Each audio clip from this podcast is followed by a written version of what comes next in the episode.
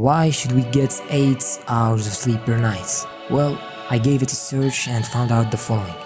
It is not true at all and this is not how it works. Hey guys, it's again. In today's episode, we speak about something critical in our lives. But before we get into the point, I want to speak about consistency. Darren Hardy spoke about this and said, Think of it like if you and I flew planes from LA to Manhattan, but you took off and landed in every state in between, while I flew straight through. Even if you went 500 miles per hour and I only traveled at a rate of 200 miles per hour, believe me, I'd still beat you by a big margin. The time and energy it takes for you to repeatedly stop and start makes your trip at least 10 times as long. In fact, most likely you wouldn't even make it. You'd run out of fuel at some point, which refers to energy, motivation, belief, and will. It is far easier and requires a lot less energy to take off once and maintain a regular speed all along the way. Even good, passionate, and ambitious people with good intentions can fall short when it comes to consistency. But it is a powerful tool you can use to launch the flight toward your goals. So the bottom line here is I will stay consistent no matter what. I'll keep producing week after week. Even if no one gives a thought about what I'm doing, people of quality will eventually show up and appreciate my work. Again, it's just a matter of time. So like you may see in the title, we're gonna talk about why you don't need 8 hours of sleep per night. But how did I get this idea? Science says healthy scheduling habits make people happier. If something isn't in your calendar, it doesn't deserve your time and energy. Having a meeting or an event scheduled keeps you on track and productive. You will always dedicate a specific amount of time to a specific activity. That's why scheduling is important in the process of tracking your habits and chasing your goals. In the previous episode, I mentioned that I went through multiple schedules where I tried various bed and wake up times. According to what? How much sleep do I get? Am I going to feel energized and refreshed after I wake up? So what's the case here? I always struggled with this saying. If you want a healthy life, you need to get 8 hours of sleep, like you must.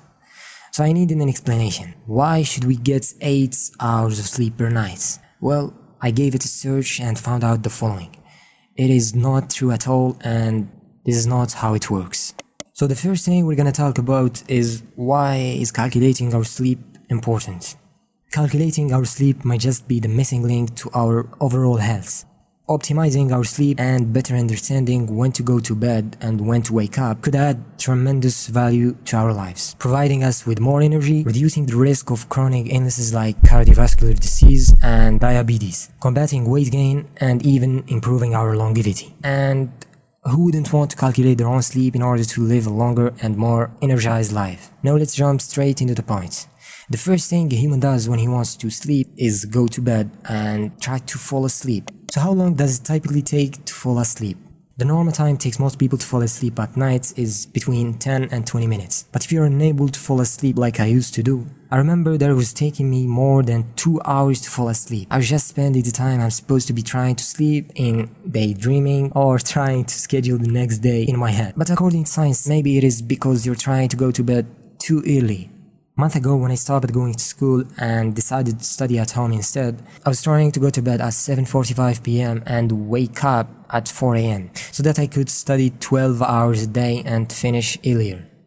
Don't be surprised guys, I can do it more than 5 times. You know that our bodies are run by biological rhythms. It is like a clock that is located in the brain, right above the nerves where the eyes cross. It's made up of nerve cells that help sync your body's functions and activities. A biological rhythm is a 24-hour cycle that runs your body and indicates to you when it's time to sleep, wake, and eat, among other signals. And there are four types of biological rhythms, but I'll mention just the one that we need and serves the point I want to get to, which is circadian circadian rhythms, the 24-hour cycle that includes physiological and behavioral rhythms. The circadian clock plays a physical, mental, and behavioral role that responds to light and dark. This clock regulates functions like sleep schedules. You know that not everyone's clock is the same. People prefer to go to bed earlier and wake up earlier. Others may open up in evening hours. So here are some tips to sleep better. Get up and reset if you cannot fall asleep within 20 minutes. Turn on the lights and reset. Read a book, listen to a podcast, or just try something else relaxing like breathing exercises. Try to go to sleep again when you feel tiredness coming on. Go to bed at the same time every night. I mean, making sure your bedtime stays relatively consistent is also a key to quality sleep and falling asleep within the normal range. Briefly, it should take between 10 and 20 minutes to fall asleep at bedtime. Make sure to establish a healthy bedtime routine and get enough nightly sleep. So now we're going to find out how does our sleep work or what are the four stages of sleep. The organized and structured process of normal sleep is known as sleep architecture. Typical sleep architecture consists of four cycles, each lasting an average of 19 minutes. A 90-minute cycle consists of three stages of non-rapid eye movement sleep, known as NREM sleep, and one of rapid eye movement sleep, known as REM. The full process of all four cycles takes approximately 7 to 8 hours to complete. Stage 1 the lightest stage of sleep. It usually begins within minutes after lying down to sleep. This may take more or less time depending on sleep habits. It lasts between 1 and 7 minutes. Stage 2. Approximately a half of the four cycles of sleep are spent in stage 2, the most prevalent phase of sleep. Though it's considered the light stage of sleep similar to stage 1, the transition to stage 2 causes physical changes include reducing in environment awareness and decreasing in heart rate and body temperature. Stage 3 and 4 usually begin approximately 40 minutes after first falling asleep. They are the deepest and most restorative of all the sleep stages. This is why sometimes it's hard to wake on alarms. In Islam, my religion, people often struggle to wake up and praise the first prayer of the day, Al-Fajr. In English means the dawn. During the summer, Fajr prayer is between 4 to 5 am. And during these times, people find it more difficult to wake up and pray. Maybe it's because of the prayers time and when you need to wake up doesn't meet with the end of a sleep cycle. That's why you should know exactly when you need to go to bed and sleep. Set your alarm according to the end of your deep sleep cycle so you can easily wake up and worship Allah. Stages 3 and 4 are essential for recuperation of the body, including growth and repair of muscle. I mean, some people ignore the fact that growing muscle needs some sleep, so they train, eat, but forget to sleep, the requiring hours for their bodies to recover so it causes them a lag in the process of growing muscles. Glial cells receive sugar during this phase of sleep, allowing them to provide energy to the brain. This phase of sleep is also essential to strengthening and supporting the immune system, which is a complex network of organs, cells, and proteins that defends the body against infection, whilst protecting the body's own cells. People who don't get enough sleep in these stages, such as those suffering from chronic insomnia, may experience an impaired ability to consolidate memories. REM sleep. It is the lightest stage of sleep besides stage 1. This phase begins with a signal from the pons, an area at the base of the brain. The signal travels through the brain to the cerebral cortex, the outer layer of the brain responsible for processing thoughts and information. Dreams are thought to originate from this area of the brain. During NREM sleep, the mind is restful, while during REM sleep, the mind is active and energized. The REM phase lengthens with each cycle, and the final REM stage lasts an hour. The stages of sleep are distinct. During the phases of NREM sleep, muscles retain the ability to function. Brain waves are less active, the breathing is slow, and the eyes move minimally. In REM sleep, the eyes move rapidly, muscles are mostly paralyzed, and dreaming is vivid. In fact, REM sleep is the stage of sleep that most closely resembles being awake. So in order to feel sufficiently well rested and enjoy the health benefits of sleep, it must be both sufficient and efficient. But how to maintain sleep health so that you can make it sufficient and efficient? Practicing healthy sleep hygiene may also help encourage restful and restorative sleep. The basics of sleep hygiene include maintaining regular sleep and wake times, eliminating noise, excessive light, and extremes of temperature in the sleeping environment, avoiding caffeine and alcohol before bedtime, reducing use of electronics in the hours leading up to sleep, as many of these release blue light similar to sunlight that may encourage wakefulness, and finally, avoid naps.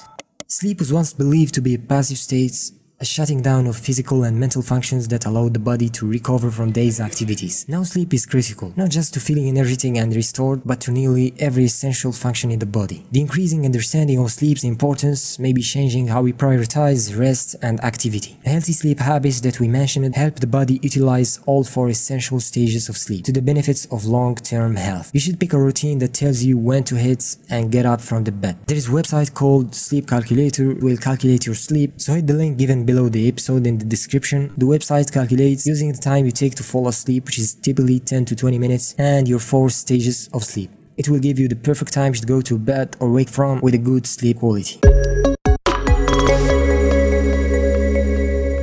Do you understand now why you don't need 8 hours of sleep per night and how it's actually measured. Neither setting the number 8 as our sleep goal tells us that we'll get healthy sleeping nights, nor it's the perfect sleep time that we should aim to get. Completing the fourth stage of sleep and making sure not to add 10 minutes snooze that will eventually add another sleep stage last 90 minutes, so by the time that the snooze finishes, the alarm will ring and it will be so difficult to wake up since you started another sleep stage that you weren't going to finish. Listen to me, but carefully. Even when you only get 3 and quarter hours of sleep, the quarter is for falling asleep sleep and 3 hours 2 cycles of sleep. After you wake up, you'll still feel energized and refreshed since you didn't wake up at the middle of a sleep cycle and you finished 2 cycles. It doesn't mean that you won't feel tiredness and dizziness over time because you didn't get enough sleep that should have enables you to prolong the state of feeling energized and refreshed. So I advise you to aim for how much sleep you need depending on your age, without forgetting to wake up at the end of the last sleep cycle. For example, if you aim for seven and a half hours of sleep, your last sleep cycle will be the fifth one. And An inefficient sleep cycle can produce the same effect as sleep deprivation, including reduced concentration, poor hand-eye coordination, daytime sleepiness, and irritability. So as I said earlier, in order to feel sufficiently well rested and enjoy the health benefits of sleep, it must be both sufficient and efficient. I hope that you understood why you don't need 8 hours of sleep and how it's actually measured. Don't forget to apply what was given in this episode. I appreciate your time. I really thank you. So see you in the next one.